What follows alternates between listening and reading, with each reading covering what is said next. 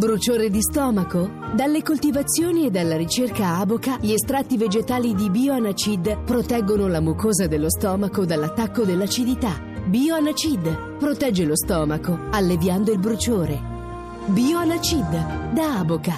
Autorizzazione ministeriale dell'11 gennaio 2013. Ehi, buon pomeriggio a tutti, buona comunicazione. Eh già, sono ancora qua, in un periodo in cui tutti si dimettevano, anch'io volevo dimettermi da rockstar, però i miei fan non l'hanno accettato, quindi sono tornato con una vita meno spericolata, ma sempre frizzante, piena di bollicine, eh? come del resto il mio amico Igor, a causa sua ho dovuto cambiare pure il titolo di una canzone, non più buoni e cattivi, ma buoni e comunicativi, e buona comunicazione dai, sono qua. Ah! Il comunicativo. Perché l'ignoranza fa più male della cattiveria. Ideato e condotto da Igor Righetti.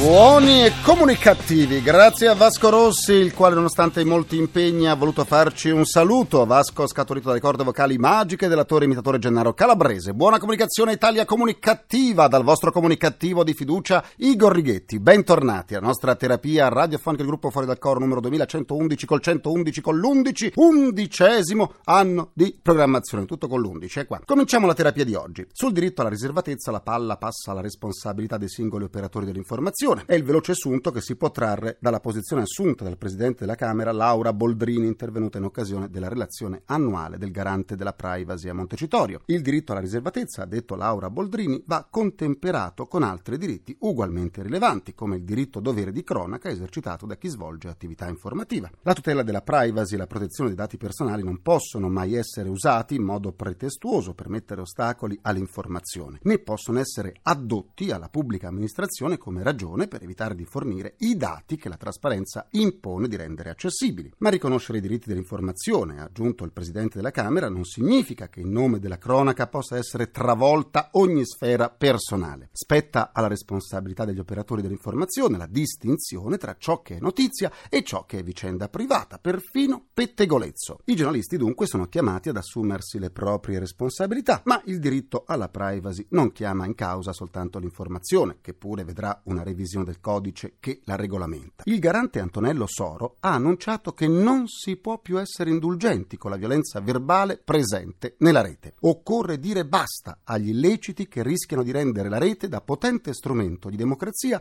a spazio dove si può impunemente violare i diritti degli altri. Il garante ha anche snocciolato, e sentito come ha snocciolato, i provvedimenti presi nel 2012 che hanno spaziato dalle banche a società finanziarie, dalle attività di marketing alle violazioni amministrative, alle alle risposte a quesiti su telefonia, videosorveglianza, rapporti di lavoro e giornalismo. Una mole di lavoro considerevole che ha anche visto deliberazioni su 3 milioni e 800 mila euro di sanzioni irrogate. Tornando alla rete, il garante ha ricordato di aver adottato linee guida per il corretto trattamento dei dati per blog, forum, social network e siti web che si occupano di salute. È stato anche aperto un procedimento nei confronti di Google per una non chiara gestione della privacy. Insomma, tutti al lavoro lavoro per garantirci maggiore tutela dei nostri dati sensibili, mentre l'occhio del grande fratello, piazzato in ogni angolo e in ogni locale pubblico, scruta e vede sempre meglio e sempre di più.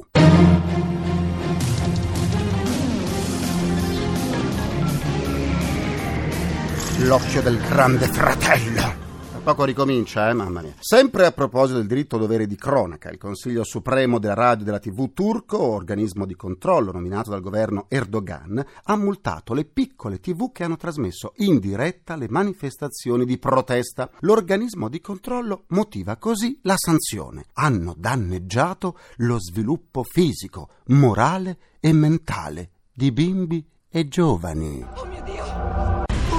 Oh mio Dio, le immagini di persone che protestano possono danneggiare lo sviluppo fisico, morale e mentale dei bimbi. Manifesto il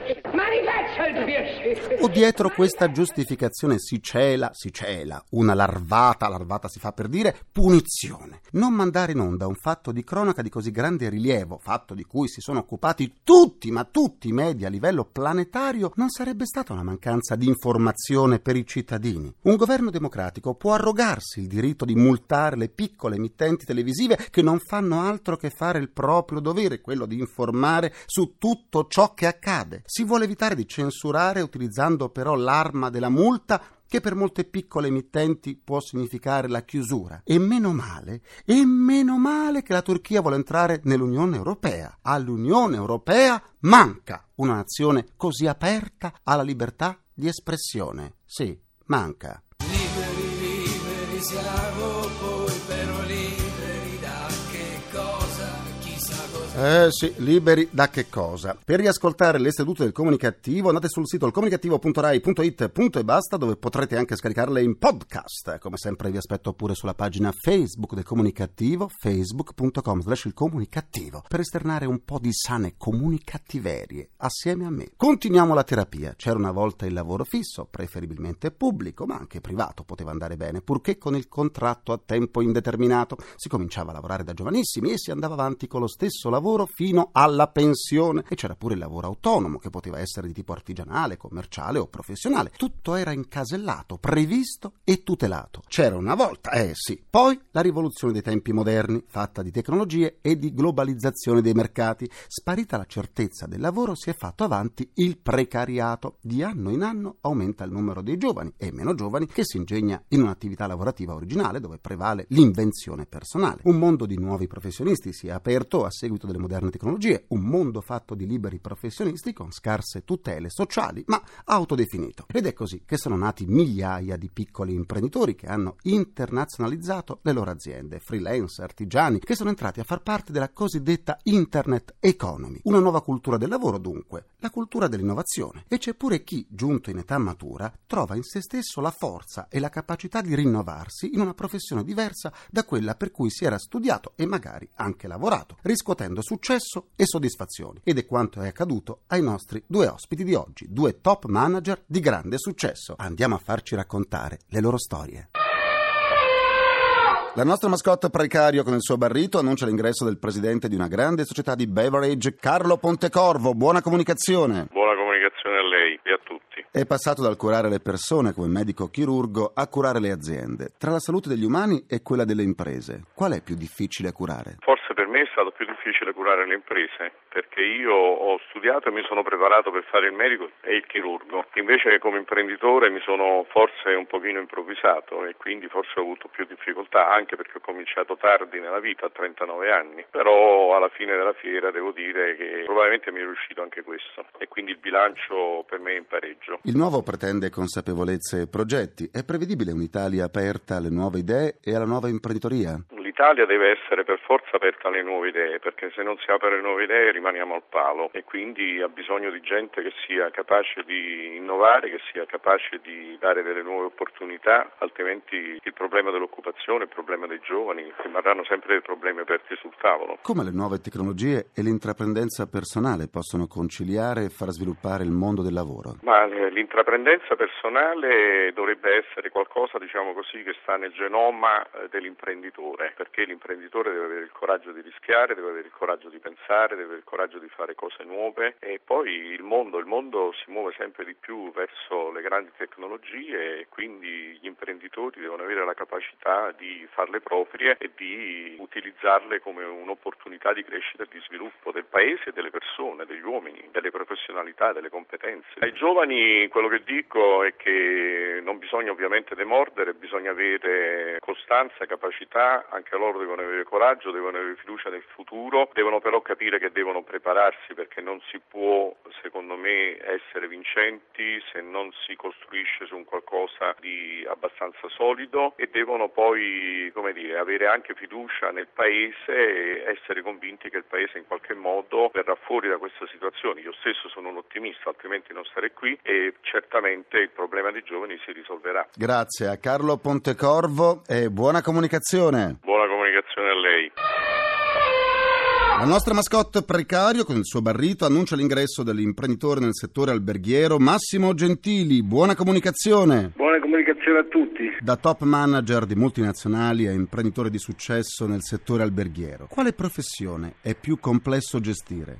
Sicuramente ci sono molte similitudini per quanto riguarda gli aspetti tipici del management e tipici dell'imprenditorialità e quindi un full line, compresa la, la soddisfazione dei clienti, compreso le analisi di marketing, compreso l'analisi della concorrenza, eh, gli aspetti specifici del eh, vendor selection e tutta la gestione per quanto riguarda le forniture, la qualità dei servizi. Quindi diciamo che complessivamente ha delle caratteristiche ovviamente simili, però certamente a livello di complessità tecnica e tecnologica è molto più complicato una, un'azienda di telecomunicazioni di 3.000 ingegneri inserita in una network mondiale. Qui parliamo eh, del settore alberghiero fondamentalmente oggi grazie all'utilizzo massiccio di internet e del web sostanzialmente abbiamo come mercato d'accesso il mondo. Noi abbiamo clienti che vengono dalla, dalla Cina, dal Sud America, dal Canada, da tutti i posti del mondo. La difficoltà principale sta nel cercare di capire le loro esigenze e non semplicemente dare un servizio asettico e cercare di personalizzarlo anche in funzione delle loro inclinazioni. Quindi cerchiamo anche di fare un po' da agenzia, po' di viaggi, agenzia turistica, shop shopping, cose di questo genere. Quindi è molto importante avere un substrato culturale di tipo storico, artistico della città e anche una buona conoscenza della città stessa in termini logistici, in termini di capacità di movimento. Rimettersi in gioco in una professione in un settore diverso da quello praticato per tanti anni, quando scatta la molla? Per quanto mi riguarda è scattata nel senso che io ho lasciato le telecomunicazioni dopo averci lavorato per 30 anni e lavorando 16 ore al giorno per 7 giorni a settimana era sicuramente molto stressante. A questo punto, non volendo replicare in tono minore lo stesso tipo di attività, perché mi sembrava una reduzio che non mi interessava, ho preferito investire parte dei risparmi e le mie energie in attività completamente nuove, però riapplicando i criteri fondamentali di management che mi hanno sempre guidato nel corso della mia vita professionale. Quindi da top manager mi sono trasformato in imprenditore fondamentalmente con autofinanziamento, quindi tutto quello che ho potuto investire nell'acquisto di immobili, ristrutturazioni, decorazioni e quant'altro l'ho fatto grazie ai miei soldi senza avere capitale di rischio da parte delle banche e questo mi ha favorito in termini di facilità di gestione e di libertà di scelta in quanto non sono dovuto dipendere da business plan approvati per ottenere fidi, castelletti o quant'altro da parte delle banche. Praticamente mi sono comprato questo lavoro e mi piace molto gestirlo e credo che lo faccio anche con successo. Grazie a Massimo Gentili, imprenditore nel settore alberghiero e buona comunicazione. Buona comunicazione a tutti. Cambio, cambio, cambio di mentalità. Datemi, datemi, datemi un'altra identità. Datemi un'altra identità. Concludo anche questa seduta con il mio pensiero comunicativo. L'ex pornodiva Sasha Gray, con 225 film hard all'attivo, ha pubblicato il suo primo romanzo intitolato The Juliet Society. In un'intervista, Sasha Gray ha dichiarato che nel suo libro ci sono storie calde che riflettono quello che accade per davvero. Visto l'argomento senz'altro hard del romanzo, posso dire che la fatica letteraria di Sasha Gray si sfogli con gli occhi? Ma sì. Ringrazio i miei implacabili complici Vittorio Rapi, Walter Ghetti, Carapagliai, ringraziamento a Francesco Arcuri. Alla console, alla console. Alla console tra gli immancabili. Folletti!